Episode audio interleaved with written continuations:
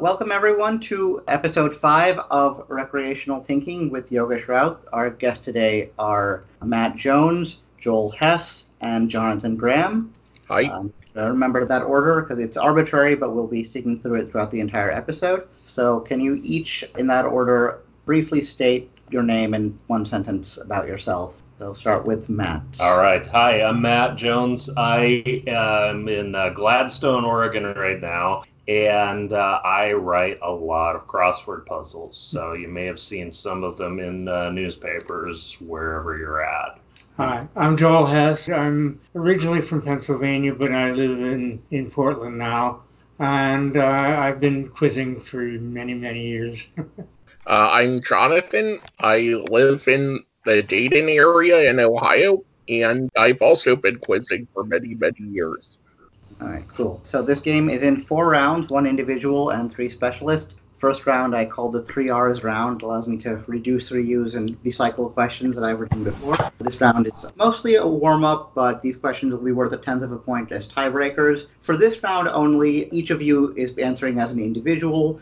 So if the first person the question is directed at misses, it'll go to the second, and then to the third if they miss. So the further back you are in the order, the less of a direct shot you have, but the more time you have to think and the more potential answer to get taken off the table. And so since there are nine questions, we'll rotate so each of you gets to answer three in first position, three in second, and three in third. And then I'll explain the rules for the rest of the game after we're done with this. And so this three R's round is different from the previous ones. In the past episodes, the questions have basically been random. There was no unifying theme. In this case, uh, there's something different. There was a contestant who had to withdraw for reasons we won't get into. But I had already written a full set of questions for them, so I'm just going to use those questions here. So for this episode only, there is going to be uh, unifying themes across the question, but not ones that were selected by any of this episode's contestants. All right. Okay. Okay, so we'll start with Matt in first position on the first question. Ooh. Okay. All right. All right. A 2017 Saturday Night Live skit featured Ryan Gosling as a man obsessed with the fact that the marketing for James Cameron's Avatar employed what font created in 1982 by Chris Costello? Mm-hmm. Yep, I remember this really well, and uh, this was uh, this is one of those much maligned fonts that uh, you get into when you're when you're doing typeface and uh, all, of the uh, the fun word processing stuff. So I'm and and this was a, a basis of kind of an inside joke or a structure on the uh, the game Undertale. So uh, I'm gonna go with Papyrus. Your answer was Papyrus? My answer is Papyrus. All right, no suspense there. That is correct. Right, next one starts with Joel. The title of the movie and later stage musical My Favorite Year refers to what year? Also the year of West Germany's first FIFA World Cup championship. oh dear, let's see. So this was your show of shows. Um, uh, and the West German, so it's, uh, uh, it's divisible by four. I'm going to try maybe 1972. 1972. All right, good guess. Not correct. Jonathan? Well, World Cups happen in years that are even but not divisible by four, so I will guess 1974. All right. And Matt? This is like way, way out of both of my, you know, both both parts of this are like way out of what I know. Um, you think that I'm gonna go on the pattern right now, but I'm not. I'm gonna go backwards. I'm gonna go 1970. All right. So uh, Jonathan is right on the math, right? World Cup years uh, for the FIFA or the Men's World Cup are congruent to two mod four as we we're back in the first episode. So um, it's not the years divisible by four, but the ones that are even and not divisible by four. Ah, Um, and Joel is right. This was a takeoff on um, your show of shows, which was a very popular show of the 1950s. So putting those two together kind of narrows it down to only a couple possibilities. So this was 1954. Ooh, year I was born. the year I was not born. All right, and I think Jonathan as we start on the next one. So, post Crouching Tiger, Hidden Dragon, only three people who were born and raised in an Asian nation have been nominated for an Academy Award in a screenwriting category. All were men, all were nominated for Best Original Screenplay, not adapted. Name the home country of any one of them. Okay, I will guess South Korea. All right, good guess, but uh, not correct. Matt. I, I don't know if anything to do with the killing fields had anything to do with anything on this, but my instinct is because of the whole uh, Haing S. Ngor thing. I, I'm thinking Cambodia. All right, Joel. Ah, this is not my particular field of expertise, but um, I have to go with an obvious one like Japan. Yeah, I mean this is this is definitely set to be amenable to guessing. So post Crouch Tiger Hidden Dragon, this is that movie came out in 2000, so it's a nice century dividing line. Killing Fields came out I think 84. Yeah, that was uh, before yeah, that. Yeah. a bit a bit earlier. Missed that part. right, yeah. So since then, well, only one of these was for a foreign language film, A Separation, which is in Farsi. Um, From uh, Asghar Farhadi of Iran. The other, the more obscure one, uh, the Pixar movie Inside Out. Uh, Ronnie Del Carmen, who has a co-story credit on that, was born and raised in the Philippines. And more recently, The Big Sick, which uh, starred Kumail Nun- Yeah. Nanjiani and was written by him and his wife Emily Gordon. And he was born, and although most of his career was in the U.S., he was born and grew up in Pakistan. okay. Okay, so next one starts with Matt. All right. Right. From July 2014 to May 2016, and again briefly from October 2017 to November 2017, the German men's national football or soccer team topped the world rankings in what rating system, named for a Hungarian born physicist and more associated with the world of chess? Oh. yes. This is this is me. Okay, Right. let me see here. Um, the Hungarian system in chess. I'm not entirely certain on this. Erdos is sticking in my mind, but I, I don't know if that's chess related or not. So I'm I'm just gonna go out on a limb and say Erdos. All right, good guess. I did uh, name drop uh, Paul Erdos, I think, in, in the previous episode. Ah, Uh, okay. yeah. But he uh, was not a physicist. So, Joel. yeah. I'm just gonna have to guess. Well, there- there was uh, Polgar, who, That is- does- who does play Yes, chess. those, that was a, a very uh, a Hungarian surname, very much associated with chess, but uh, not for inventing the rating system. oh well. Um, Jonathan, The uh, only chess rating system I know of is the ELO system, but that doesn't seem like a Hungarian last name, but I'll guess ELO anyway. ELO, however you pronounce it. Yeah, I'm not sure about the pronunciation either, but um, That's an acronym of some sort. Yeah. it, it is in fact not an acronym. It is It the isn't? surname of Arpad Elo, the Oh. Hungarian-born physicist who Oh, came up with it. well, if I'd realized that, I would have guessed that. well, hold the line. I always thought that was an acronym. I often see it written in all capital letters like it is an acronym. Yeah. But it, it does in fact come from a man. I was surname. always under the impression it was an acronym. Maybe he just like Maybe shouts. it's a backronym. Yeah, it could be. That's possible too. Yeah. but yeah, uh, and I think uh, Hold the Lines by Toto. Not. Ah, I always get the two confused. yeah. Okay, so uh, one each for Matt and Jonathan and Joel. The 2009 Best Song Academy Award went to Ryan Bingham for The Weary Kind from Crazy Heart. Coincidentally, Ryan Bingham was also the name of the main protagonist of what 2009 film nominated for Best Picture and several other major Oscars that same year. I'm not good with movies after, say, 2000 or so. I kind of stopped watching them by then. Um, 2009. Gee, I, I just don't have a clue. All right, Jonathan? I'm just trying to think of things that were acclaimed from around that time, and all I can think of is Slumdog Millionaire and the King's Speech, and I guess I'll go with the King's Speech. All right, those were actually sandwiched Slumdog Millionaire 2008, The King's Speech 2010. So you, you, you sandwiched the year but didn't quite hit it. Matt? Can I get a repeat on the question? Sure. The 2009 Best Song Academy Award went to Ryan Bingham for The Weary Kind from Crazy Heart. Coincidentally, Ryan Bingham was also the name of the main protagonist of what 2009 film nominated that same year for Best Picture and several other major Oscars. Ugh, okay. Yeah, this, uh, I, w- I was I was very busy in 2009 with other stuff, um, namely watching over my kids and, and, and everything, and making sure that everything was cool there. So movies were not kind of a, a thing that I was I was following at the time. Um, I, I, I'm just gonna throw one out there. It's probably completely way off, but I'm gonna go with Dallas Buyers Club. That was, yeah, a few years, think 2013. Yeah. Yeah, Was 2009. it the Hurt Locker? That that is the right year, but it was a film that competed and lost to The Hurt Locker for Best Picture. So that year, one of the Best Picture nominated films was called Up. That was not the film in question. Oh. It was a very similarly titled Up in the Air. Oh. I'm not even familiar with that one. Oh, oh, wow. Okay. I didn't even know that had a nomination on it. George Clooney uh, played Ryan Bingham, and him and his co-stars Anna Kendrick and Vera Farmiga were all nominated for their performances, in addition to the picture getting several nominations. Oh, wow.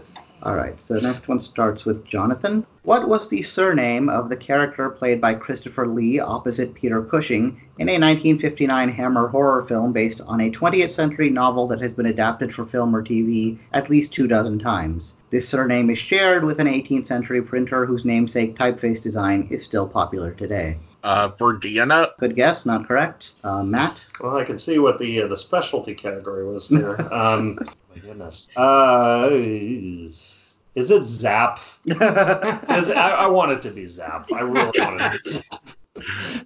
That would be fun, but I Yeah. can't think of too many noted literary characters with that name. Zapp Brannigan, but not, Yes. not close enough. Could you hit me with a question again? Joel? Could you repeat the question, please? So we're looking for the surname of a character played by Christopher Lee Mm. in a 1959 Hammer horror film, also starring Peter Cushing, and it's based on a 20th century novel that's been adapted for film or TV at least two dozen times. The name's also the name of a printer with a namesake typeface design that's still popular today.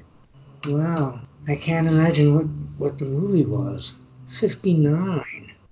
I never, I, I never really watched horror movies either. uh, you're you're missing my wheelhouse completely today. um, I just guess Buldoni. What was that? Buldoni. Hold on. Okay, yeah. So the um the novel in question. So Lee and Peter Cushing starred up with each other many, many times. A very common pairing. I I Mhm. got a book once that was that that just went over all of their films. There are even a, a few before they knew each other that they just happened coincidentally to be in together. Um, and they were both associated with Hammer, which adapted a lot of old properties. So they were in films of The Mummy, of Frankenstein, multiple Draculas. hmm The 20th century novel, though, came out right at the beginning of the 20th century in 1903. Its protagonist had actually been killed off a decade earlier, but the author, after resisting demands for a decade, finally gave in and gave Oh. people a new adventure. Yes, the, the character was Sherlock Holmes. Oh. The the adventure he wrote for them was called The Hound of the Baskervilles. Mhm. And while Peter Cushing played Sherlock Holmes, Andre Morell was Dr. Watson, Christopher Lee's character's surname was Baskerville. Yes. Okay. Okay. that makes sense. All right, and now the last cycle in this round. And this is this is pretty much you either know it or you don't. It'll fall outside all of your uh, wheelhouses, but I can t- I can guess right ahead probably where which lane I'm gonna stand on. Yeah. all right. Okay, so we'll start with Matt on this. What, Okay. What Chile-born Spanish auteur, who earned comparisons to Alfred Hitchcock, Dario Argento, and Henry James, with his first two features, Thesis and Open Your Eyes, or Thesis and Abre los Ojos, uh, and his Hollywood debut, The Others, told the story of quadriplegic Ramon San Pedro in The Sea Inside, the winner of the 2004 Academy Award for Best Foreign Language Film. Oh, it was. Uh, I've seen. I think I've seen Open Your Eyes, and and I've seen the others. I think if that's the, the same one that you're you're talking about. Um, oh gosh, did he say Colombian? No, um, Chilean. So, yeah, well, mainly worked in Spain, although born in Chile. Born in Chile. Hopefully worked in Spain. Okay, it was Abre los Ojos. Um, gosh, uh, what was his name? It's it's. Uh. I've got an idea of either between uh, Almodovar and uh, Alfonso Cuarón, and probably going to be wrong. I'm just going to go with Cuarón. Cuarón, yeah. As we, I think if we, I'm not sure if we mentioned in a previous episode, but famously a Mexican. Yeah. yeah. All right, Joel. Well, those are the two that immediately came to my mind. and I know Almodo- Almodovar is uh, Spanish, not Chilean born, hmm as far as I know. um, so I just no, have no clue. All right. I mean, you can guess a random surname, although in Uh, this, Garcia. How about On this Can't go wrong with Garcia. that's unlike on this particular question. That's unlikely to be helpful, although in other questions it may be more helpful. All right, Jonathan. I'm not sure what country he's from. I just remember there being a filmmaker with the last name of something like Iñárritu or something. I N with the tilde I A R I T T U or something like that. Iñárritu. Iñárritu, yeah. too. Yeah. Yeah, he, like Cuaron and Guillermo del Toro, who was an answer back in the first episode, all work out of Mexico. hmm Almodovar is Span, probably the, the most famous Spanish filmmaker in the U.S. But this man, such dazzling uh, early work, uh, Open Your Eyes is a brilliant film, but came Yeah. very young. Uh, and then, you know, he was one of my favorite filmmakers in college. He hasn't really done much of note since then, unfortunately. But he also composed the music for his film, so very multi-talented. Hmm. And his name is Alejandro Amenabar. Oh, yeah. Okay. It wouldn't have come to me, but I just like saying, oh, yeah, okay.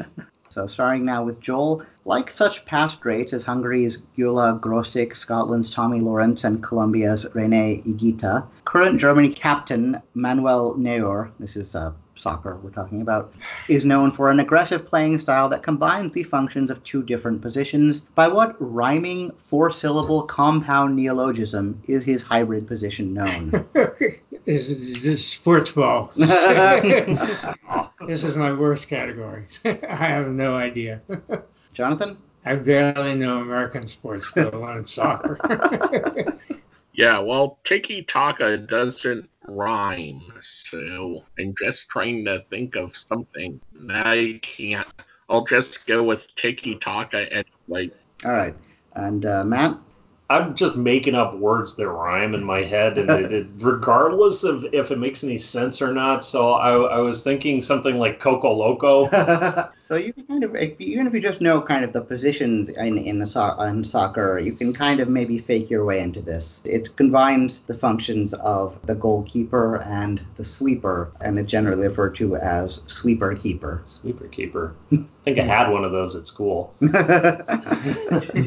All right, and last of this round before we get into your specialist categories, and we'll start with Jonathan. What Penny Dreadful showrunner has co-scripted the two most recent James Bond films and earned Oscar nominations for Gladiator, The Aviator, and Hugo? He was not nominated for Best Adapted Screenplay of 2017, but he partially shares his name with the title character slash protagonist of a film that was. And I'll add an, an additional hint. Uh, that film I'm talking about from 2017, when I saw it in El Paso, where it is partially set, the theater had to display a warning to parents that it was not suitable for children.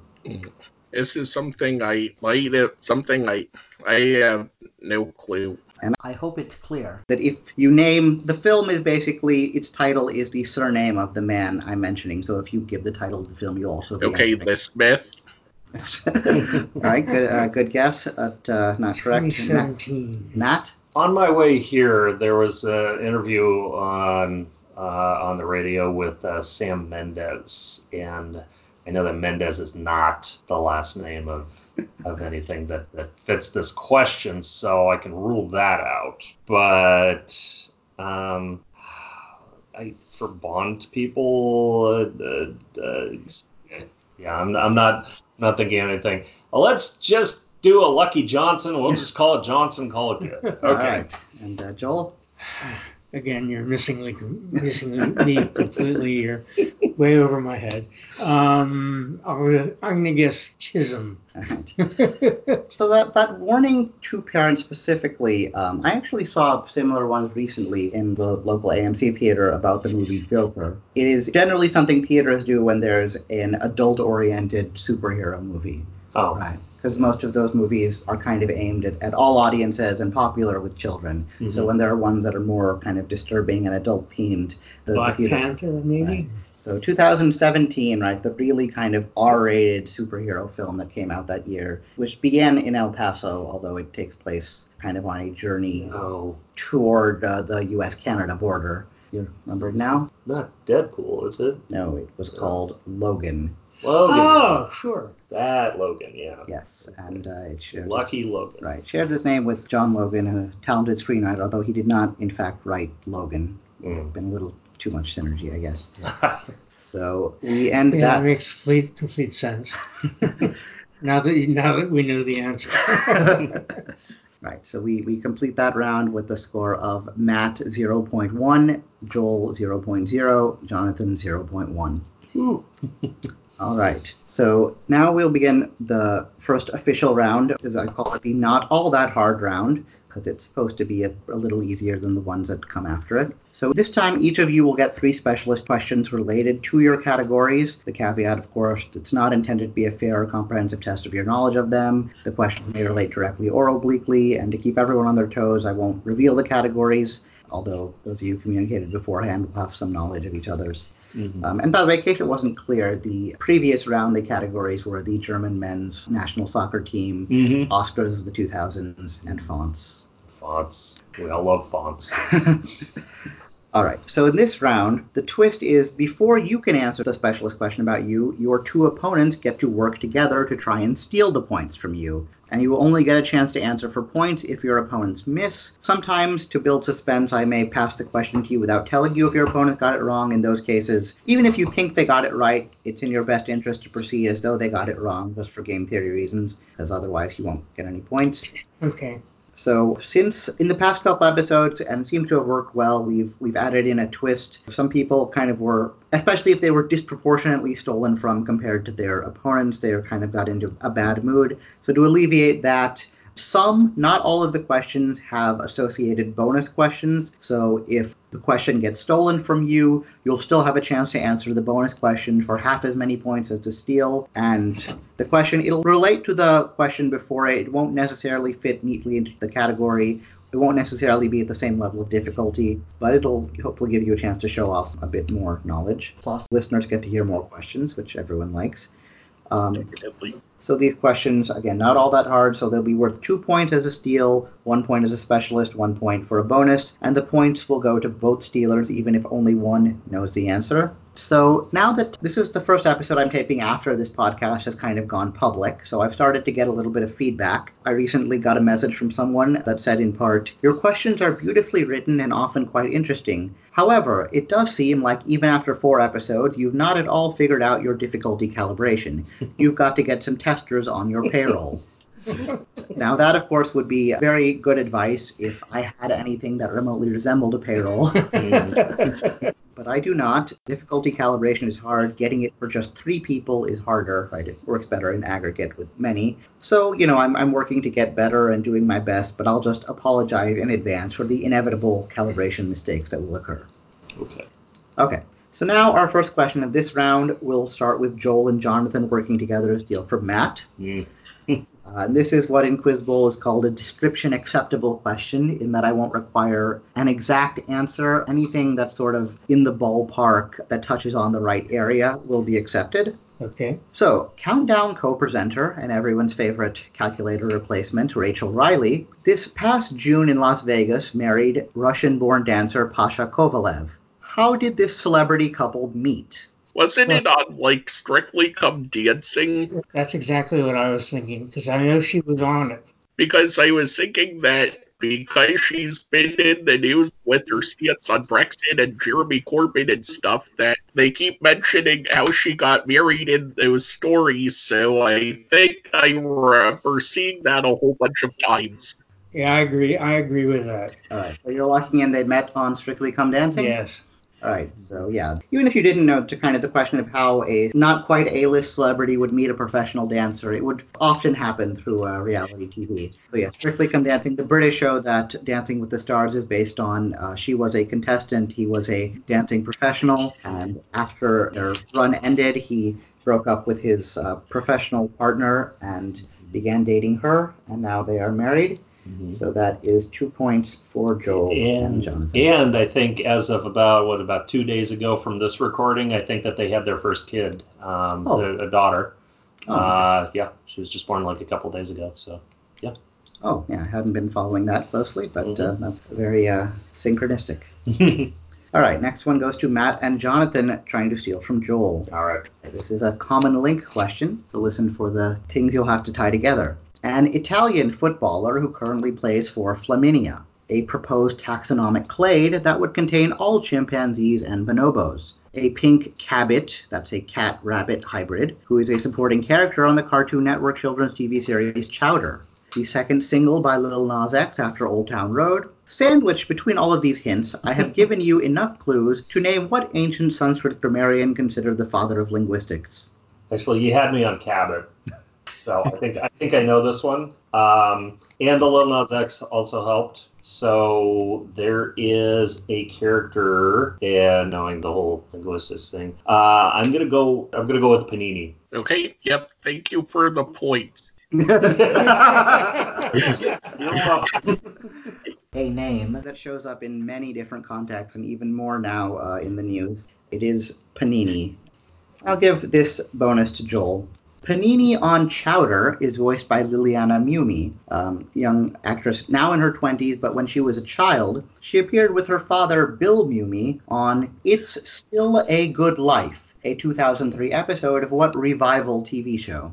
Can you spell the, the name, the surname there? Yeah, M U M Y. Okay, it's Moomy. um, repeat the question again. Sure. All right. So Panini on Chowder is voiced by Liliana Mumy, Right. who, as a child, appeared with her father, Bill Mumy, also an actor, in It's Still a Good Life, a 2003 Ah, episode okay. of What Revival TV show. The Twilight Zone. Right. So that was essentially a sequel to an episode from the original Twilight Zone, in which her father, Bill Mumy, had played a very disturbing child. Yeah. Who could uh, Yes. wish people Send into to the corn- cornfield. Right. who could wish people into the cornfield. And when the show was revived in 2003, she and her father appeared in a sequel to that episode. Oh wow.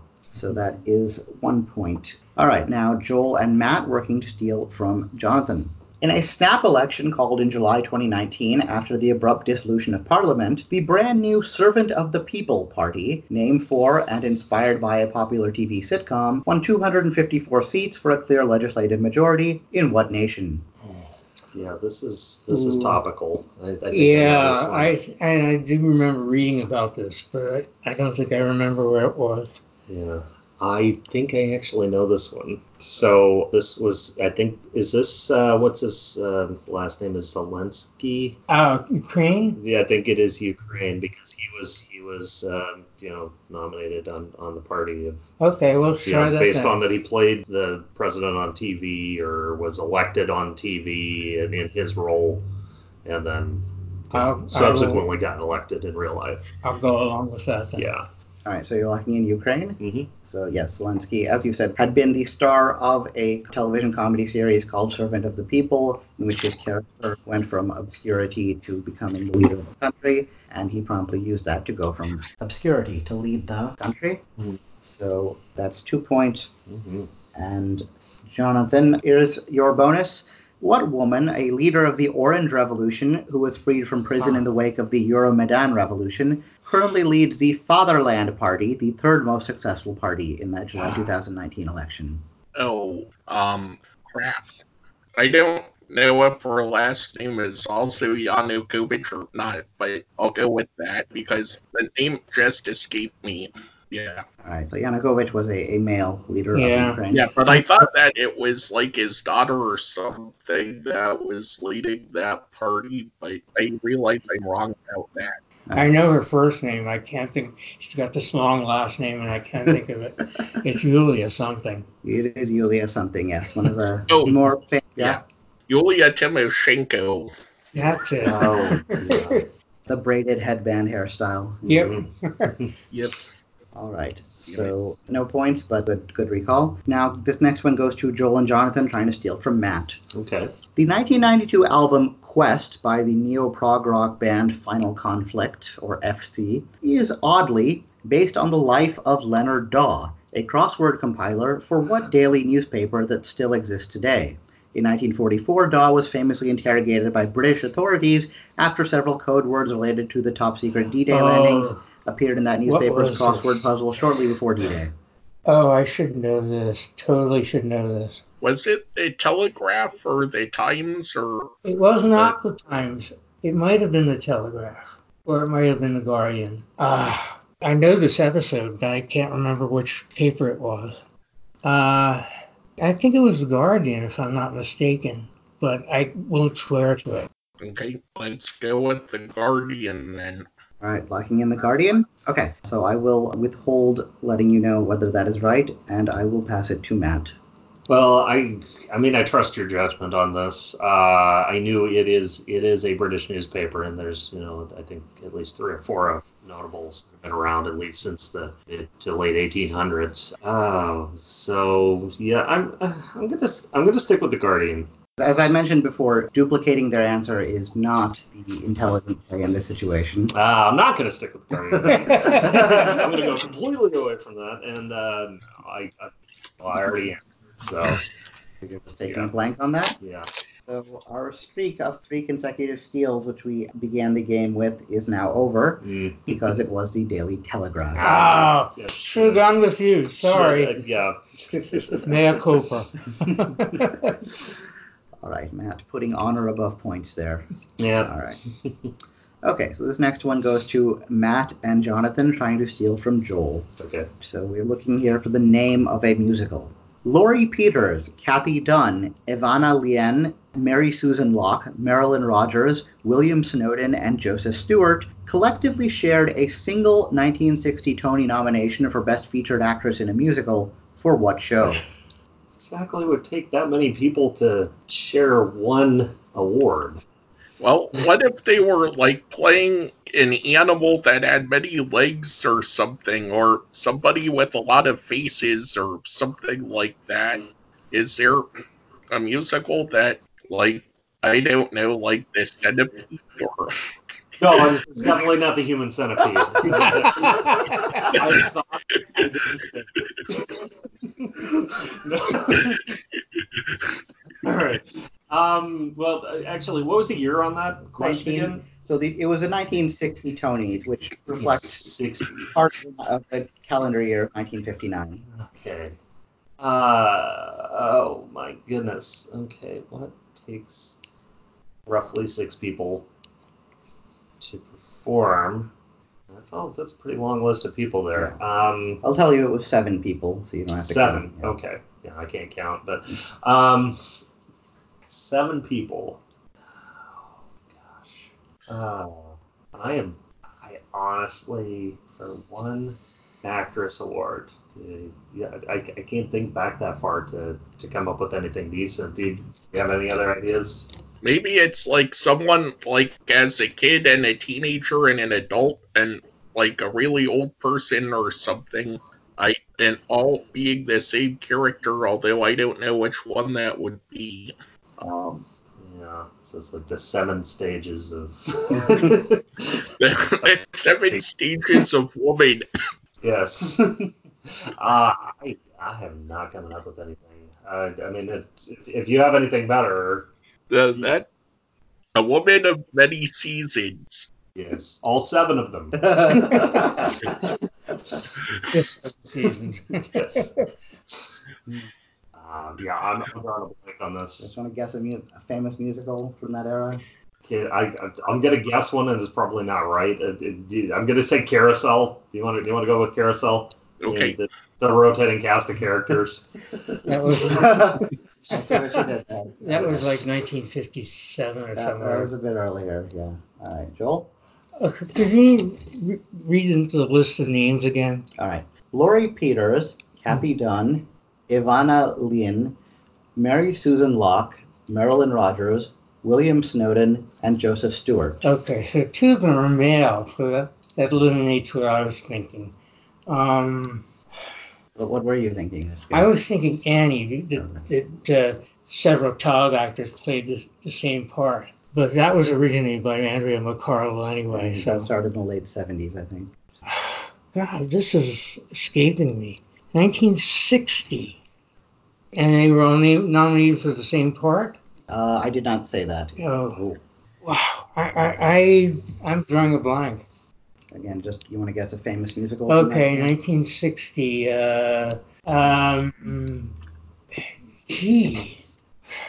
Well, I know it's later, but I'll say My Fair Lady. Yeah, My Fair Lady actually was, was earlier. I think that came on Broadway in the mid 50s. No, that was like early 60s, 62 or 3. No, I think it was pretty sure it was 56 or 57. Really? Yeah. Okay. Uh, it, it I'm, did, I may be wrong. it did win the uh, best musical one. This this show as well also won it. It, it shared. I think maybe the only time that uh, award was shared between two musicals. But it's one of the most famous of, of all American musicals. And again, just to think about which musical, I did, as I said, I did not say that they played the same character. Mm. So if you think which musical has seven linked characters, five female and two male, who play a key supporting role, these were the they all all the characters. shared- Oh, of course. Duh. what an idiot. Go ahead. Sound of Music. These were the Von Trapp children Oh. from The Sound of Music. Oh man. I always, I was in the right ballpark. It was children. Yeah, yeah. right. Yeah, and uh, the oldest of them is often it's often listed as credit to Laurie Peters, who played Liesel and was briefly married to uh, future Oscar winner Jon Voight, who played Rolf, her on-screen or her on-stage boyfriend in uh, the Broadway production, and they sang 16 going on 17 together. All right. The next one goes to Joel and Matt trying to steal from Jonathan. All right. One of the greatest collegiate rushers of all time. What Ohio State Buckeyes legend won a starting position his freshman year, and then in 1974 and 75 became the only football player ever to earn the Heisman Trophy twice? We're screwed. I was told there would be no sports. I don't know who told you that. I but don't know who yet here we are. Ah.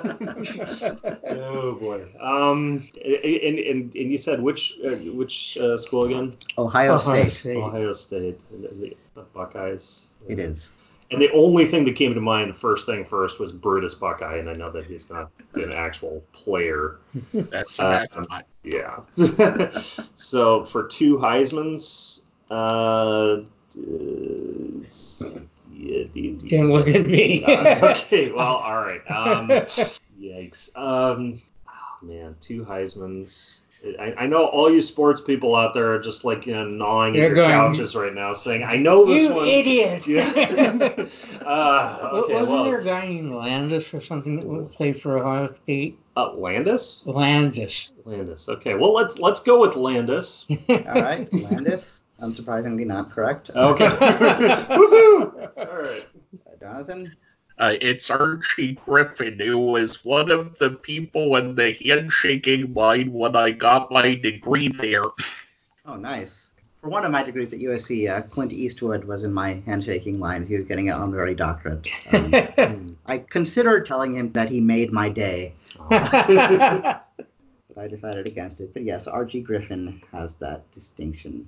Good for him. All right, one point for that. And now the next one goes to Joel and Jonathan trying to steal from Matt. Ooh. Crossword puzzles that can be solved more than one way are sometimes termed Schrodinger puzzles, as in the cat. Mhm. One of the most famous Schrodinger puzzles was constructed by Jeremiah Farrell and ran on November 5th, 1996 in the New York Times. Yeah. Its 39 across. Clue was designed to have two potential answers, both exactly seven letters long. What were those two answers? I know this one. I solved it. Well, I guess it would either be Clinton or Bob Dole, since that would That's be exactly, around for the day after the election and whoever won. Is that right? that's correct. With Bat and Cat and uh, so on. I don't remember the rest of them. Yeah, very, very cleverly constructed. Joel and Jonathan were already tied, so this extends their tie. Uh, I remember that uh, that that was on the uh, usually on the top five or top ten puzzles of or crosswords of all time lists on a lot of things. But Jeremiah Farrell didn't really see much out of him after that puzzle. It was like pretty much his, Yeah, his one shining moment, and that was it. He was like the Alejandro Amenabar. Yeah, exactly. All right. Uh, hopefully he doesn't hear this. No. all right, everybody. All right. So next one goes to Matt and Jonathan trying to steal from Joel. The makers of What Song, that somehow entered the Billboard Hot 100 in January 2019, have been very careful to explain that it opens with a section of Antonin Dvorak's Symphony No. 9 from the New World, which is in the public domain. If you think that it samples, say, the copyrighted score of a certain 1975 film, they will be the first to inform you that you are mistaken and should probably get your hearing checked. Well, um, I don't know that much about new music, but there it, has been a discussion on uh, the Learned League forum about how that symphony was also the Jaws theme song. So if that helps you know what song that might be that would use it, um, there's my assisting for that thing. I didn't know this one right off the bat, but once once he started talking about the uh, the, the forum uh, I think you might be right on this one, so uh, I defer to you. Okay, but the thing is, is that Yogesh is asking about a 2019 song that uses the Jaws theme song, and I don't listen to much recent music, so I don't know what is sampling this piece. So if you know of a song that has this in it, song that has that in it, I uh, I don't entirely. Um, yeah, I, I, I don't know this one. Nothing. Uh, unless unless you have an idea, I, I may have to pass on this one. Um, I don't know. Shark Attack. Oh, oh, oh, oh Shark? Okay, are, are, are we talking about uh, Baby Shark, maybe, as a shark song? Maybe. Okay. Uh, okay, well, let, let's. And th- that was right around, I mean, it hit right around 2019, I think. It, it okay. started getting popular, and then people started saying, "Please stop playing it." Um, so yeah, I'm just gonna throw it all out there. Let's say Baby Shark. Do do okay. do do do. All right, you're locking in Baby Shark. Yes. So I did not say that it came out in 2019. I said that it entered the charts. It actually came out about four years ago by a company called Pinkfong. And yeah, they did make it very clear that they were using the From the New World Symphony, uh, and it's just a total coincidence that it uh, it happens to relate to a shark. And the song is called Baby Shark. Do do do do do. yes. All right, so that's two points for Matt, and puts Jonathan now in the lead. Good, that's very good teamwork, by the way. Each of you possessed a unique set of, of knowledge that you combined together to get it. All right. All right. The last question of this round goes to Joel and Matt trying to steal from Jonathan. A Pene exclave is defined by geographers as part of the territory of one country that can only be approached by wheeled traffic through the territory of another country. Mm-hmm. Usually that means it can be reached from the rest of its country by water, but not by land. Perhaps the most famous pene exclave in the U.S. outside of Alaska is what portion of Minnesota bordering Lake of the Woods oh. that, give or take some minor surveying errors, is pretty much the only part of the contiguous U.S. above the 49th parallel. Yeah, it's that little, that little, um, this is me, right? You uh, both of Joel yeah. and Matt, yes. Um, mm-hmm. It's that little uh, thing that juts into Canada, into Manitoba, I think. Yeah. And what's the name of it now? Yeah. Is Lake of the Woods was what I was going to guess, but I don't think. I mean, it, nothing is really uh, jumping out of me right now. But it, it's like Woods. it starts with a W, I think. Uh, it's not some. Okay, so this this is not considered like an island or something like no, that. This is more of a, an actual it's, piece of it's a piece of land. land. Uh, but it's separated by the Lake of the Woods from the mainland of Minnesota. Oh, jeez. Um, and so it's it, it looks like this. Okay. He juts out like this. Joel is drawing a picture. you can't see it home. Which will which will not help any at all. I don't think it, it juts out like that. Yeah. You you're thinking W. I mean, no, I'm, I'm actually. I'm, i think okay. I'm wrong on that. So it's just not a W. It's any any other of the Any- 25 letters. It could be the W. I don't know. Right. Well, it could be a W. All right. If you say it, I'll probably know it, but I can't think of it. Mm, I do not know this one. I mean, uh, you, you got a better idea than I do. Yeah. So. I, I, I can see it, but I can't remember the name of it. Uh, I, yeah, I, I, I got nothing. Do, do we, do we just say Just let's pass. Lucky Wanson? All right, Wanson. Jonathan, the Northwest Angle. it is called the And I thought you were going to ask about Point Roberts instead, the way your question originally began. It was, in fact, originally written as a question about Point Roberts, and I decided to make it easier. Good intuition there.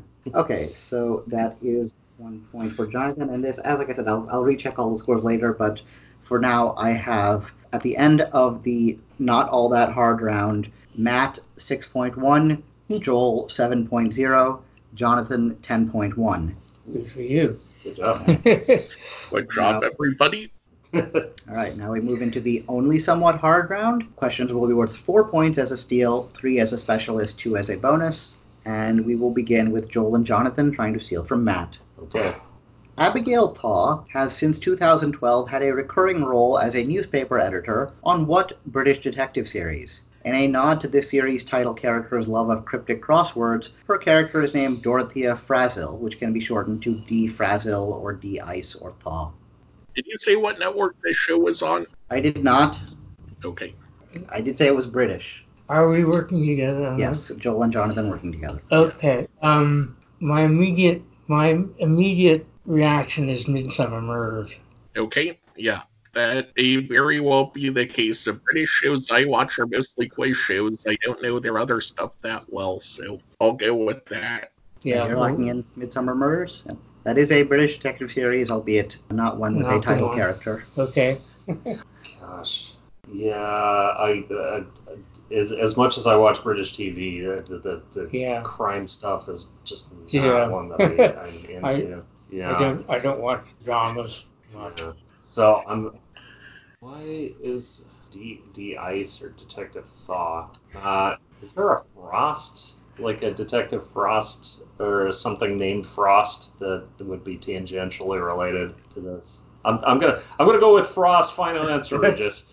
Okay. All right. Uh, I'm, I'm, I'm surprised. I'm, I'm impressed you managed to pull that out. DCI Jack Frost is the protagonist of A Touch of Frost, which for a long time was a, a popular uh, Mm. show, um, and you know a fairly well acted one. Okay. But in fact, the Thaw we're looking for here, her real life father, John Thaw, is actually associated with two British crime series, but the, the detective one that was most popular in the U.S. was called Inspector Morse. Ah. Uh, that show course. that show actually ended in uh, in 2002. Uh, in fact, a few years after that, I was chased out of Exeter College because I wanted to stand on the exact spot where uh, Inspector Morse had his fatal heart attack, Oh. uh, which I managed to do right before getting chased out by a porter. But it was such a popular series, it has been brought back in multiple forms. A spin-off centered on a subordinate was called Lewis. When that was successful, they then made a prequel series showing him as a young man, and that was called Endeavor. okay.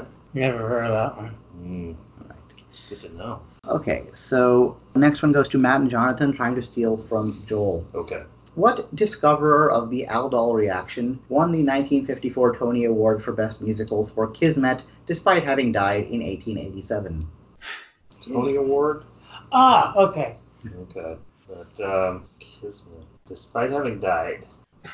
Was it somebody like Diels or Alder or Klebsch or Gordon or I'm just trying to think of famous chemists. Those are all names. I, I, I don't know any famous chemist off the top of my head. I was hoping that yeah, um Yeah. 18. it- it- what was the year again of death? Year of death 1887. 1887. Okay. Oh. 1887. How would that be related to Tony uh, Gary?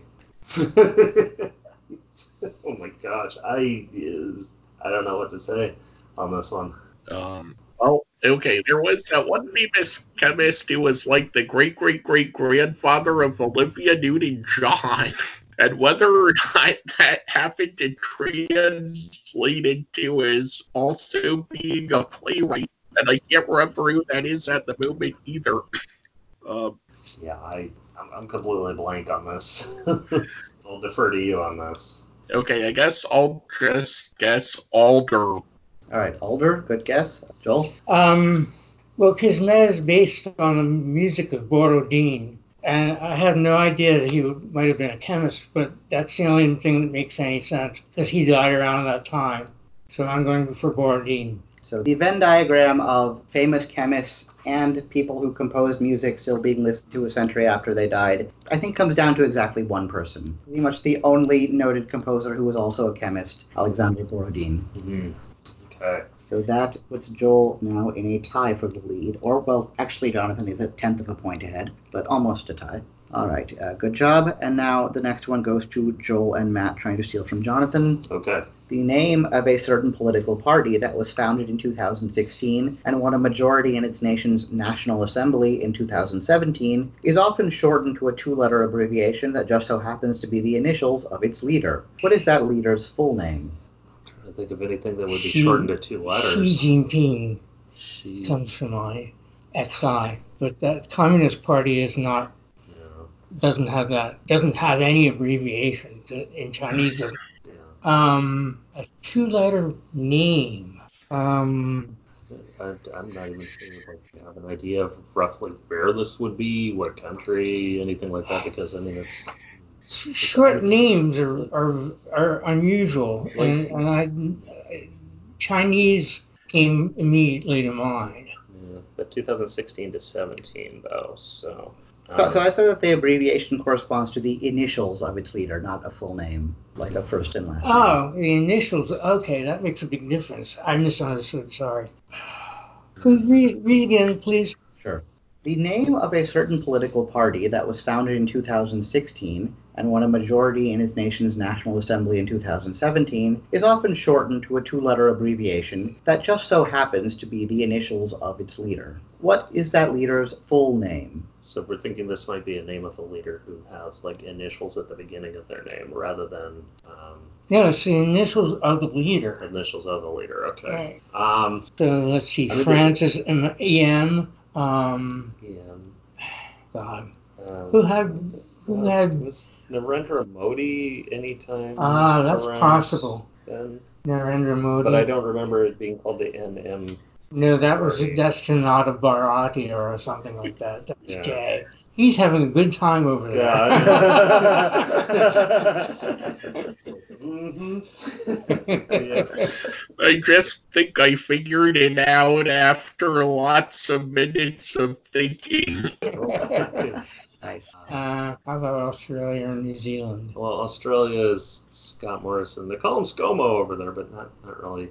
Um, not really a, a two New Zealand just had an election not That was- long ago. That was uh, um, Arn Arnhem or something. Jacinda Arn Arn something. I think for New Zealand, and that was. yeah, it would be it would be pretty much a total guess from Did me. you want to say just go with the New Zealand one and just Jacinda? I I don't think it's New Zealand. Yeah, and I couldn't give you the, the full name because I'm not 100 percent on it, but um, Let's try and use maybe something like Iceland or one of the Scandinavian Iceland? countries. okay. Um, You just really get anything selected- out of Iceland? Well, that that was really recent though. But, Yeah, uh, and and it was a woman. and that was Finland. Oh, that was Finland. You're yeah, right. and that's more recent than, than this. Yeah, Um, Iceland just had one a, a couple years ago as well. Okay. A guess that their name ended in son or daughter if it was in Yeah, Iceland. but that, I don't know how what the rest of it is. um, A yeah. new party. That's what's driving me crazy. Israel, uh, Hmm. South Africa. Yes. Nothing jumping out at me. Uh, I, I, I, I will defer to you. You I- pick something. I got. Uh, I mean, and I don't really have anything. I, I'm.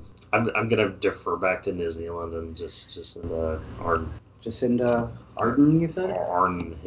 Arnhem? Arn Arnhem. Yeah. All right. Just uh, in case it slips my mind, I'll just point out now that it's Ardern, Ardern. Okay. Okay. Yeah. but that is uh, not the correct answer. Ardern. well, well, very, very well delivered. All right. Jonathan. I spent way too much time thinking about parties in the wrong part of the political spectrum, but this is um the party is called En Marche, and the uh, leader is Emmanuel Macron. Uh, the party of La République En Marche or En Marche ah, It is just happens EM. to have EM, also the it is initials okay. of Emmanuel Macron. We went right over it. Well. Oh gosh, I forgot about that. Yes. That puts Jonathan back into the lead with three points, and now going to Joel and Jonathan trying to steal from Matt. hmm So we ended a previous episode with a question about Lee Mack that mentioned both the sketch show Yay. and Not Going Out. Both of those shows Mack co-starred with fellow comedian Tim Vine. whose more serious brother, Jeremy Vine, is the current presenter of what long running quiz show formerly hosted by Dermot Murnaghan? Well, that would be Eggheads. Yeah, you're right. Back when I was doing, like, having to run a whole bunch of data programs that took a lot of time and I didn't really have anything to do for a while, I would listen to Eggheads, but I haven't in a long time. Yeah, it's Eggheads. Yeah, he has a very soothing voice too. It's a good show to kind of fall asleep to. Mm-hmm. Yeah. That's not one not one of my favorite British game shows. yeah, it's not really my favorite either, but like I said, it, it is a good, nice, soothing background noise. Uh, if there was an American version, Yogesh would be an egghead. They, I think they, they tried with the what best ever trivia show on uh, Game Show Network is, is very close to it. I think it's about as close as we can get to the U.S. to that. Um, they're changing their name, I think, to Mastermind, not to be confused with Mastermind in the UK. So Yeah, there's there's going to be some confusion there. Well, the lack of Yogesh in their casting is what's keeping the ratings down. Mm-hmm. And, and I'm not, not going to mm-hmm. disagree with you there. Not going to agree with you. Not going to disagree. okay. All Too right. honest. Okay, Matt and Jonathan now to steal from Joel. Okay. So there are four languages in the Dravidian family, in other words, ones unrelated to the Indo-European family or to Sanskrit, that are widely spoken in India today. The names of the two with the most speakers both begin in English with the letter T. Name either. Well, uh, one one came to mind right away, and that was Telugu. That's uh, one that came. I taking it. The other one is Tamil, or is that something else? But yeah, Telugu sounds good to me too. Okay. Well, Telugu it is then. All right, so uh, Tamil and Telugu yes. are the two. Telugu is is the pronunciation? Yeah. Okay. All right. Transliteration issues mean that things, when they're transliterated weirdly, they lead to odd, or at least odd sounding to me, pronunciations in, in other countries. But I mean, you can't be blamed for pronouncing something the way it's typically spelled. I think sometimes it's spelled T E L E G U. Right, that's a lot closer to, because yeah, that uh sound is often kind of optional in Indian words, so it, native speakers usually drop it out. But yeah, that's Telugu or Telugu, in other words, would both be correct. Okay. So that went to Matt and Jonathan, and now Joel and Matt to steal from Jonathan. All right. Determining the national champion in college football is a needlessly complicated process.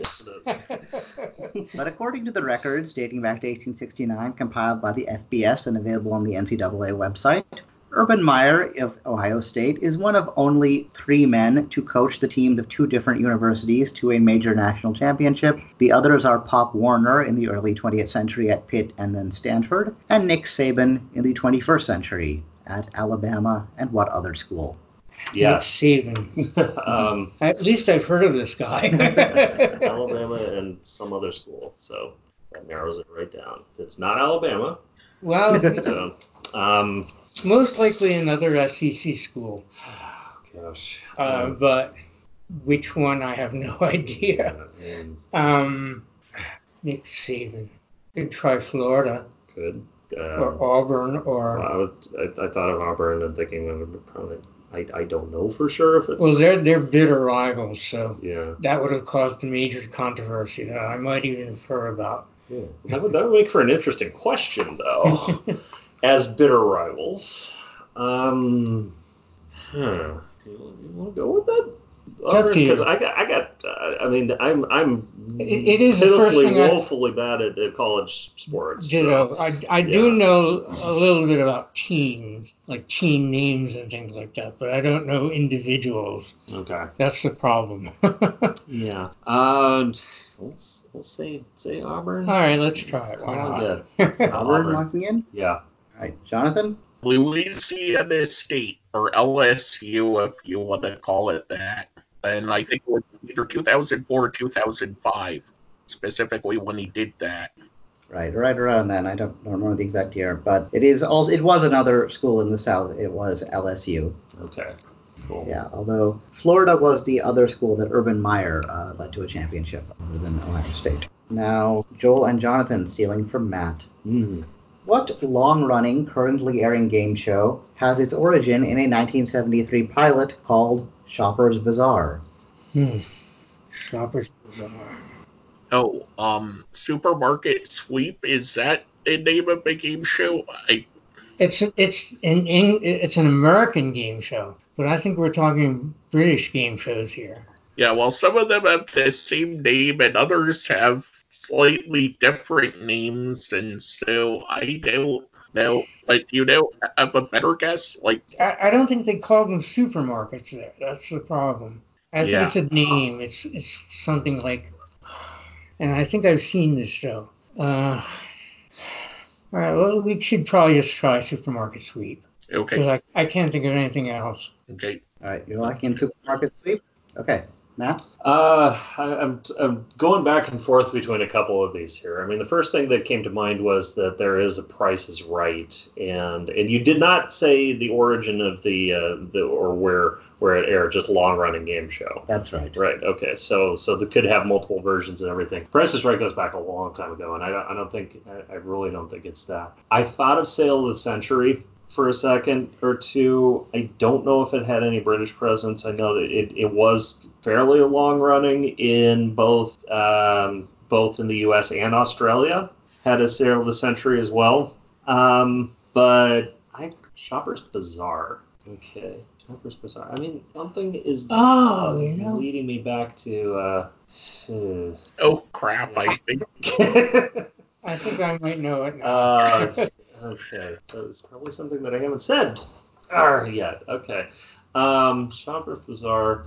Uh, okay, and it's long running. It's and it, we don't know if it's still long running or not. So I mean, I did say it's currently airing it is currently airing. Okay, so as we speak right now, um, somewhere. Sure. somewhere in the world. Yes, it's currently airing. Um, where's Bizarre? Okay, where's Bizarre? Why is where's Bizarre? Why is this not coming to me right now? Is the question. Um. Oh man. Okay. I'm. I'm still probably gonna just double down on. hmm, Yeah, Price is right, and I know it's not right, so Locking in prices right? I'm gonna have to. Yeah. Okay. I, I I suspect it might be Wheel of Fortune. that's what I was thinking. Surprisingly, Right, yeah, hard to kind of deduce to because it is kind of a random it used, fact. you used to have to Yeah. buy prizes.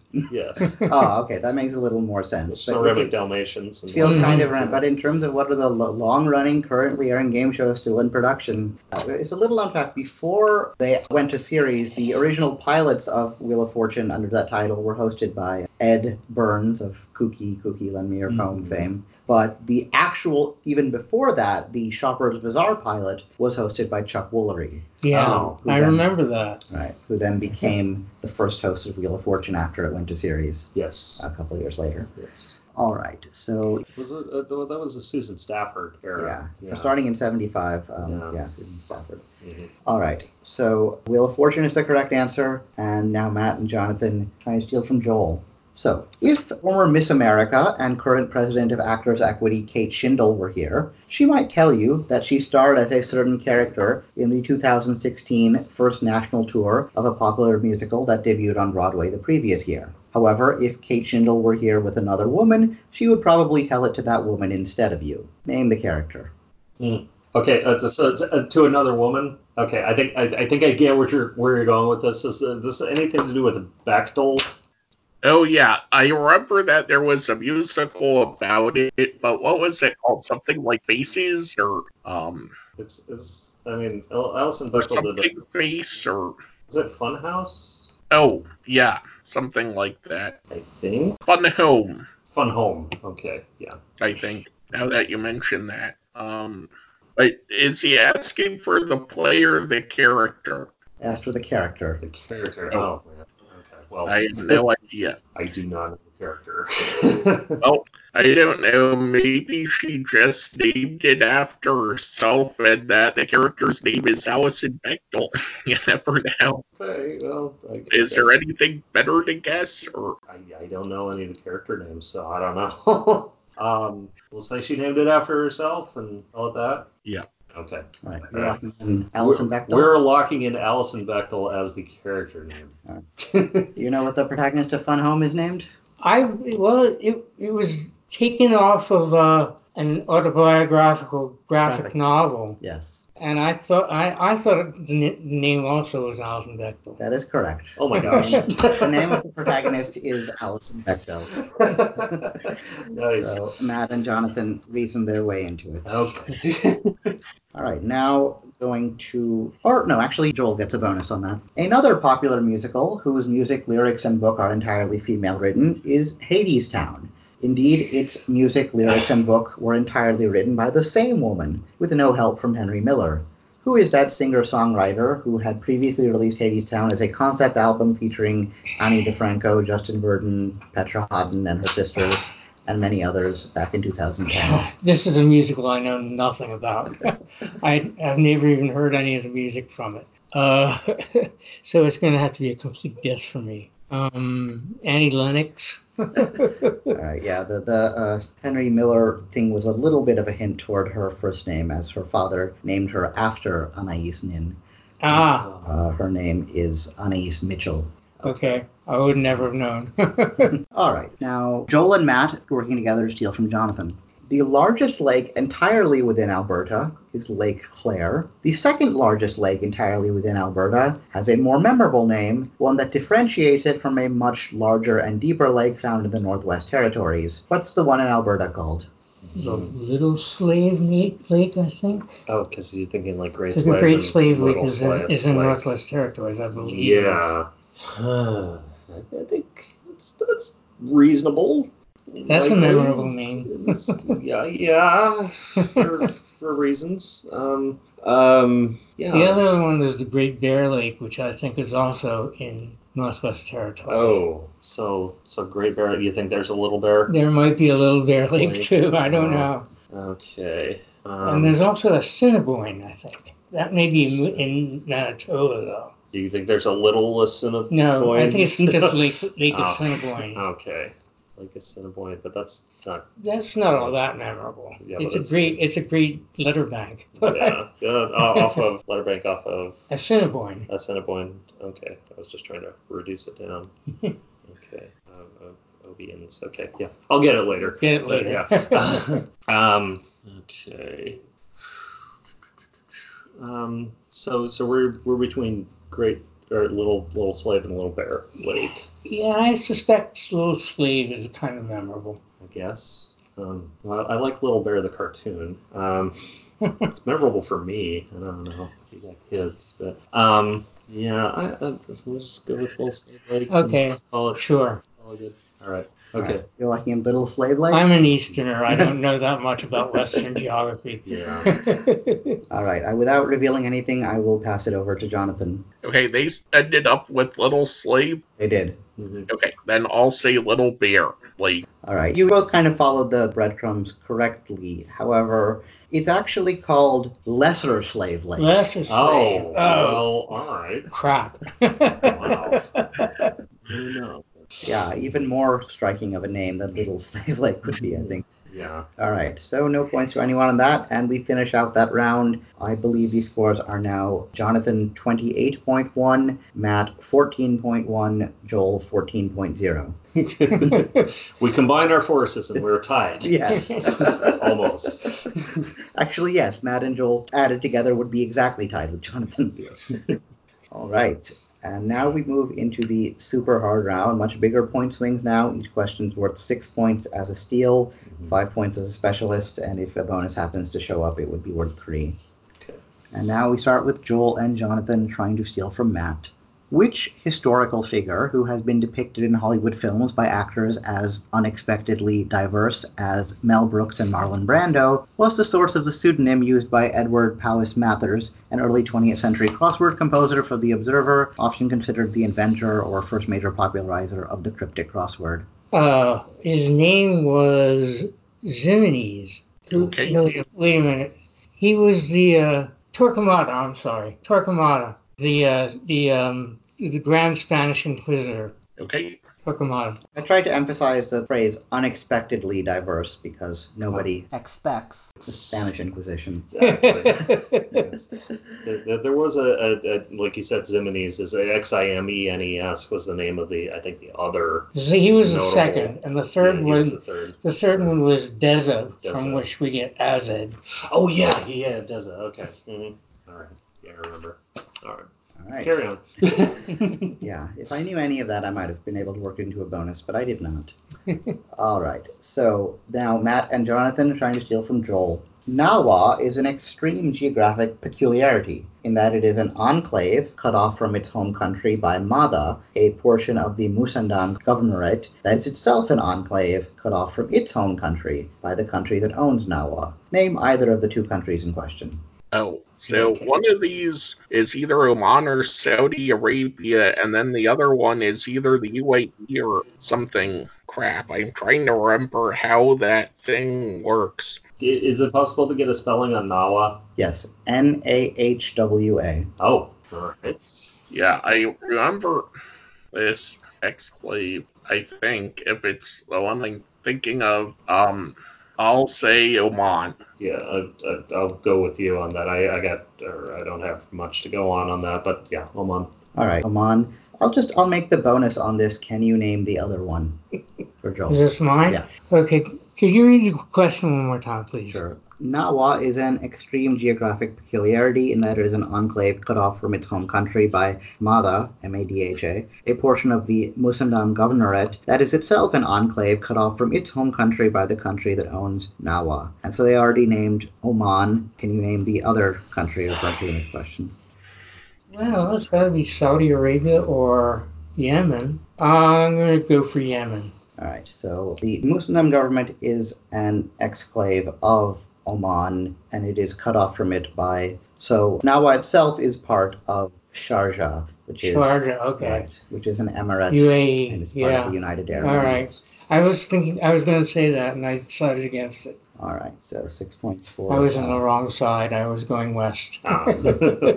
Joel and Matt trying to steal from Jonathan. The election of Virginia Raggi, not George Marshall or Hap Arnold, as mayor of Rome in 2016 marked the first major electoral victory for what Italian political party founded in 2009 by comedian Beppe Grillo? I read about this too. Mhm. It's the party, and It uh, started the name. Uh, yeah, that's it's like I know of it. I just can't. I know of it Think of too, name. and I definitely read about this in The Economist, I think. Yeah. Uh, heaven knows what the name is. Uh, um, isn't like a kind of kind of an absurdist type name ish. I honestly don't know. I don't remember. Yeah. So, um, uh, do you have any? I mean, Providencia. Prov- Provi- Providenza. Providenza. or Providenza. Providenza. All You're locking that in? Yes, Providenza. All right, Jonathan? Its English name is the Five Star Movement. Yeah, so, so Joel and Matt didn't, I think, pick up on my references to two of the. Hap uh, Arnold. I, I heard it. Yeah. I just didn't. Yes, Connect. uh, George Marshall and Hap Arnold, famously both five-star generals. Oh yeah. Yeah. yeah, that was a hint toward the five-star movement. Okay. All right, so now Joel and Jonathan trying to steal from Matt. Following the success of Channel 4's alternative election night in 2010, UK Channel 4 commissioned three series of the comedy current affairs show 10 O'Clock Live between 2011 and 2013. The show was hosted by Jimmy Carr and three other presenters, two men and one woman. Of the two men, one has since found considerable success in American TV, but primarily as a writer-producer. The other is fairly ubiquitous on British TV in both scripted and panel shows, appearing frequently opposite his longtime collaborator and less frequently opposite his wife. Name any one of those three Oh. co-presenters. Well, until that last word, I was going to go with Stephen Fry, but that doesn't make sense. Is one of one of them David Mitchell? I was thinking that he probably appears on some things with Victoria Coren, and that he would also have with Yeah, just Mitchell and Webb. David Mitchell does appear in scripted stuff. Okay, yeah, if you're okay with going with David Mitchell, I think that would be a good guess. I think you're right. We'll try it. You're looking at David Mitchell. So he appears quite a bit in scripted shows, especially with Robert Webb. Robert Yeah, Webb, yeah. that's right. A few times on, especially on panel shows with Victoria Coren Mitchell. Hmm. And so one of the other three is David Mitchell. Instead of revealing the other two, I'll again let Matt try and guess for a bonus. Oh, jeez. Um, David Mitchell is the only one that I was getting out of those three. Um, yeah, because of Victoria Coren Mitchell and, and all that. But you were talking about it, it's somebody more famous as a, as a screenwriter Yes. uh, in the U.S. Yes. Particularly in the last few years, has had a, quite a bit of success as kind of a writer slash showrunner. Oh, um, it, uh, what's his name? Uh, I think it was. Um, oh, oh, oh, for some reason, I'm thinking Stephen Mangan, and, and that's probably not right. Uh, although, oh, Rob something. There's a Rob somewhere out there. Rob Delaney um, is. I think he writes stuff, and he appears in it too. So, gosh, yeah, I um. What? Um, okay, so I, I'm yeah, I'm just gonna go with Stephen Mangan was was in a series pretty recently uh, with some American actors. I'm, I'm just gonna go with him. Stephen Mangan? Yeah. All right. So, least famous in the U.S. of those four presenters was a woman named Lauren Laverne, Don't know her. a talented, usually comedic actress and performer. Okay. The other one, the one who's gotten quite a bit of success, he, like David Mitchell, is also married to a TV presenter. In fact, she, when I went to the UK when I was studying a media course there, we went to a taping of Blue Peter, the famous children's show, and she was at the time one of the presenters of that. So his wife is named Konnie Huq or Kanak Huck. Ah. He has had a great deal of success as showrunner of Black Mirror. His name is is Brooker, Charlie Brooker. Charlie Brooker. Yeah.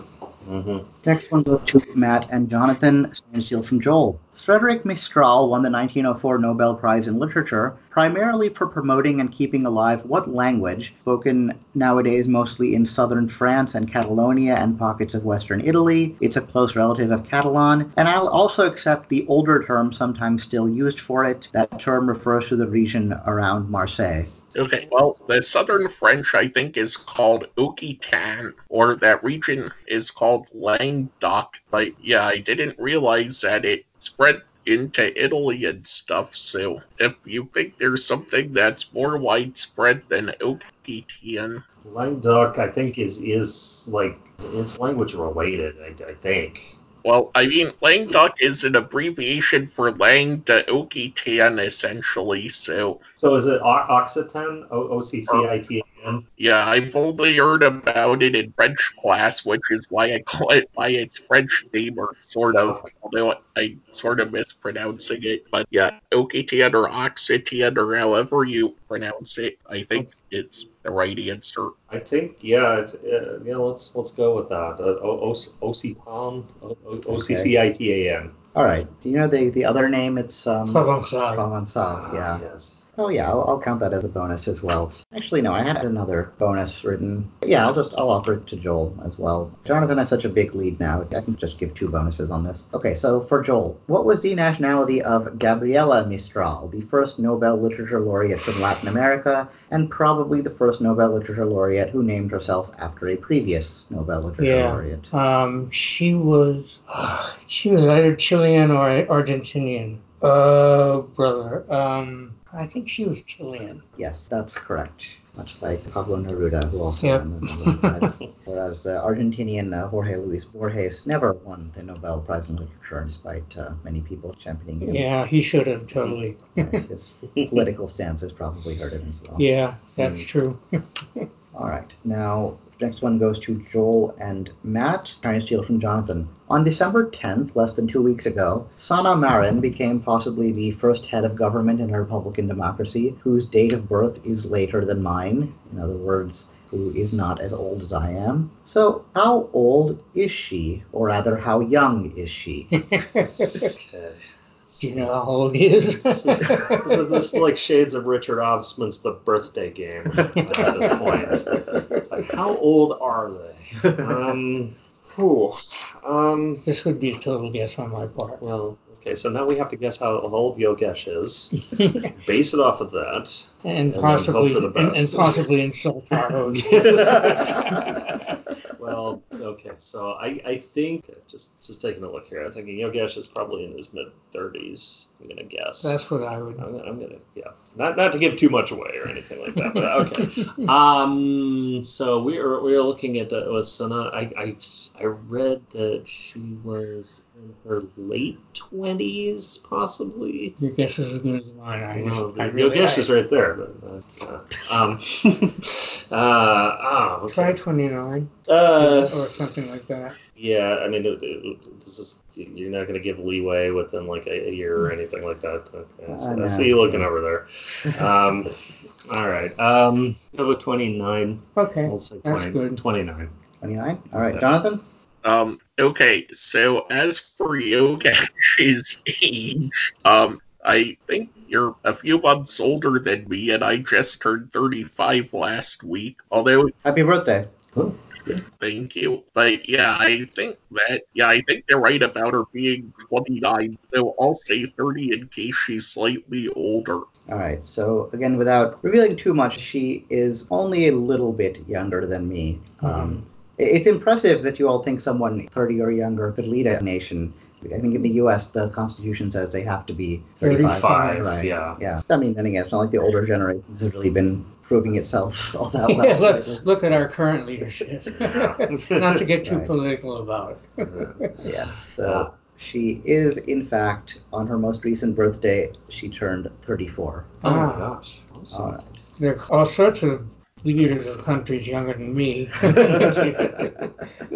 when Jacinda Ardern took power, I was like, oh wow, someone born in the 80s. So now we enter the final cycle. Each one of you will get one remaining specialist question. So this first one goes to Joel and Jonathan trying to steal from Matt. Mm. Margaret Petherbridge served as an assistant to Arthur Wynne, who in 1913 famously introduced the first American crossword at the New York World. She eventually retired to raise a family, only to return in the 1940s as the massively influential founding puzzle editor at the New York Times. Now, at this point in her life, she was using a surname taken from her husband. Her husband is best known for founding two major publishing houses, one of which became Holt Rinehart Winston, now Holt McDougal, the other of which is now a division of Macmillan and is still named for him Roger Straus and Robert Giroux. What was that surname that her husband had that she also adopted? Well, this is easy. I, I, I had the, the privilege of meeting her. Oh, nice. She she's a she was a, a grand old dame, and her name was Marguerite Farrar. Right. So uh, yeah, when two people share a specialist area and one of them chooses as a category, they do risk being stolen from. True. True. you should have thought of that, Matt. All right. Now we go to, well, depending on how good your list knowledge is, this will either be very easy or very difficult. So Matt and Jonathan trying to steal from Joel. Okay.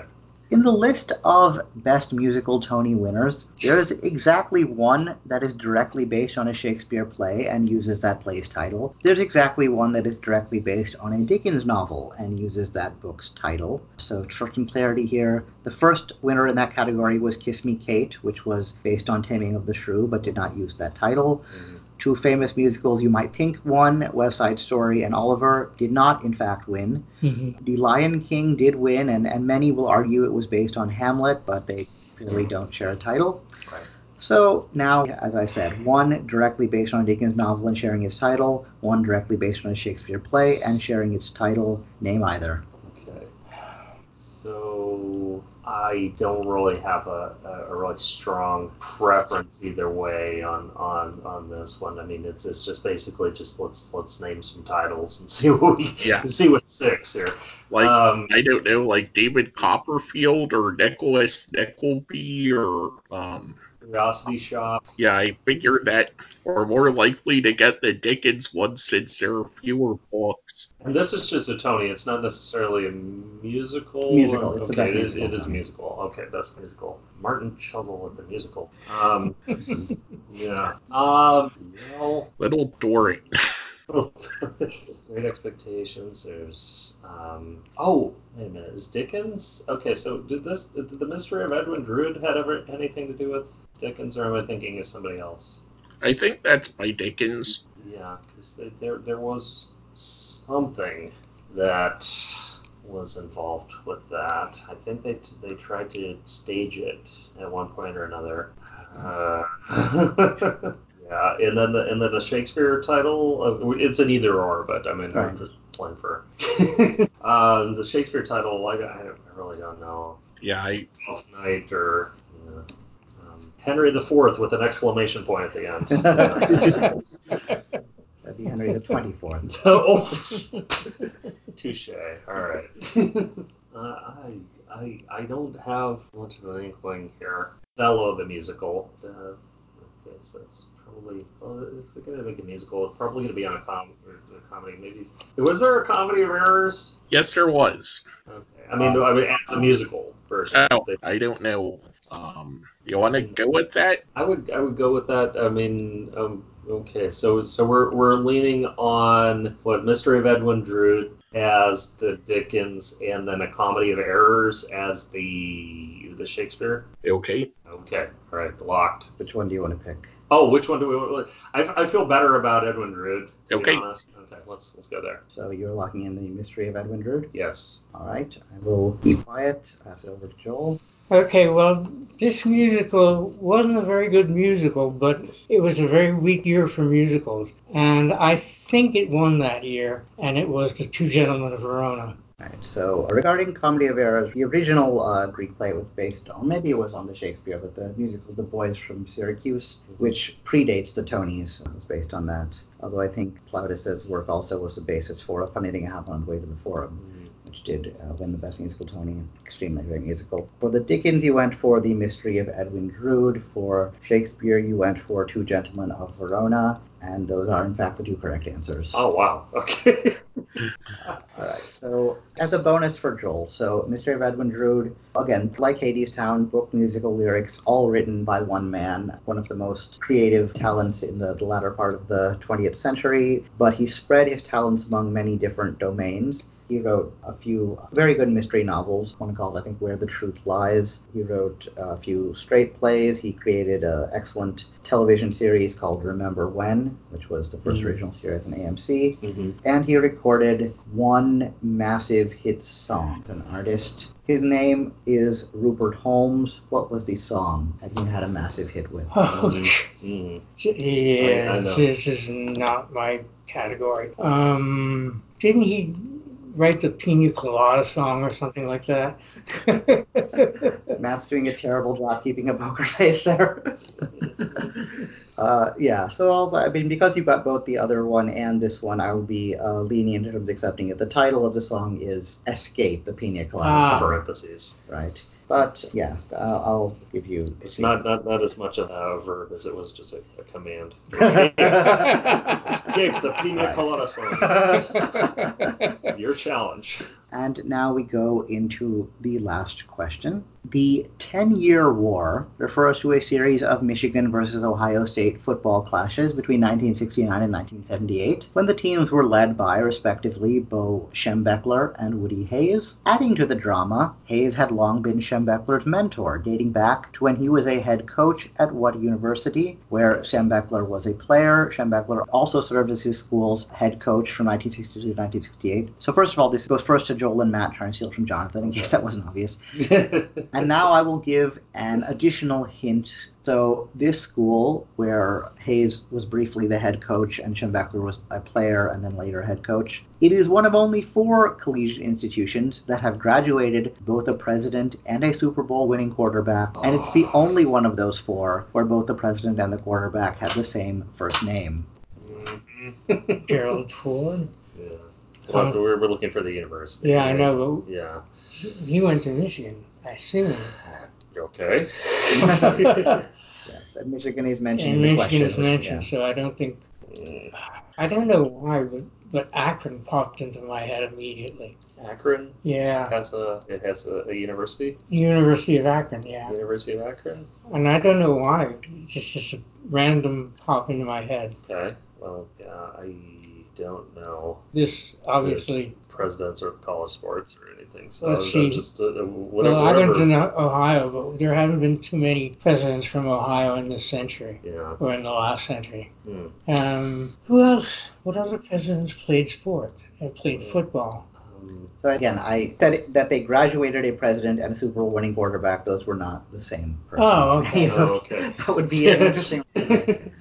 So think it could be could have been any, let's see. Only So Jack Kemp came Nixon close to having went that. to- Right. Nixon went to one of those California schools. yeah. Uh, Reagan, where did Reagan go? Uh, yeah. I, I know where he is now, but um, um, Carter went to Yale. yeah.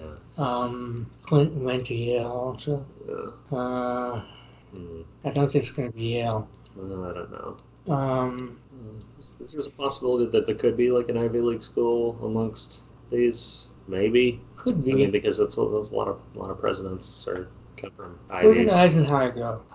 See, with, um, He went to like Navy or an ar- Naval- Army or something like that. it's West just, uh, Point. either West Point or the Naval Academy or Yeah. Eisenhower. Why is why is the Naval Academy jumping out? Well, he didn't go to the Naval No, Academy. didn't. he would have gone to West went to Point. West Point. Okay, so And they do have a football program, so Yes, we, they we do. might try that. So West Point, and and you think that there's a, a Super Bowl winning? Probably back in the 50s. Well, when did the Super Bowl start? Oh, like 1967. Yes. Yeah, thank you. yeah, thanks. Um, yeah, if I do the math on that, yeah. Yes, there was a Um, championship game before that, but yes, the Super Bowl was named by I Lamar Hunt uh, when he saw his child. I don't think West Point was Super a major power by then. Yeah. It stopped being a major power in the 50s. so. But there might have been there might have been a Heisman a- Trophy winner in 1967 Okay. or 68 or something like that. Yeah. Could try West Point. Uh, we'll, we'll try it. All right, you're locking in West Point. Sure. All right, Jonathan. Okay, well, Benjamin Harrison, and I take it that Ben Roethlisberger's first name is really also Benjamin, hence the quarterback and the president with the same first name went to Miami University. So the four answers to this: Gerald Ford and Tom Brady both went to Michigan. Jimmy Carter and Roger Staubach both graduated from Annapolis Navy Naval Academy. My own uh, alma mater, Stanford, has given us Herbert Hoover, Jim Plunkett, and John Elway. And a university that is not in Florida, Miami of Ohio, Miami of Ohio, it yes. gave us Benjamin Harrison and Roethlisberger. So, so it could have been Naval Academy. It's just we were uh, wrong, wrong president, Wrong president, time, wrong, wrong, s- or uh, branch Just- of just- service. just we were plain just wrong. wrong. Yeah. All right, so I'll have to uh, recheck the scores, but it looks like at the end of the game, Jonathan has our highest ever score so far of 74.1. Woo! Good for you. Yeah. All right. Joel at 41.0, and Matt at 32.1. Woo. Congratulations. Yeah. Congratulations. Yeah, thank you for the help with the Bechdel and the Panini stuff and whatever, and Baby Shark and all of those. oh. You're welcome. All right, so so before we go, we'll give each of you will have a final chance to just say anything that you want to say now, as long as it's not too long or offensive. It'll be kept in, and we'll go in reverse order of score. So the lowest scoring player will have the last word. Um, so let's start with Jonathan. Anything you want to say? I had a lot of fun. Thank you very much. Please help control the pet population and keep your pets spayed or neutered. All right, Joel. I can't really think of, of anything that I really need to say except maybe join the LearnedLeague. and Matt. Uh, yes. Well, I had a great time. I'm glad that I was able to make it. I know I, w- I was name dropped in the last episode that I couldn't make it on here, but uh, I'm glad I was able to make it this time around. And ec- everything has been running very smoothly and excellently. And I, I, I tip my hat to you, Yogesh, as to uh, putting this all together. This is really cool. Yeah. So, Yeah. yeah. Yeah, thank you, and yeah, it's great to have you. Glad you could finally make it out here. Uh, it's great to have all of you. This has been episode five of Recreational Thinking with Yogesh Routh. Thank you all for listening.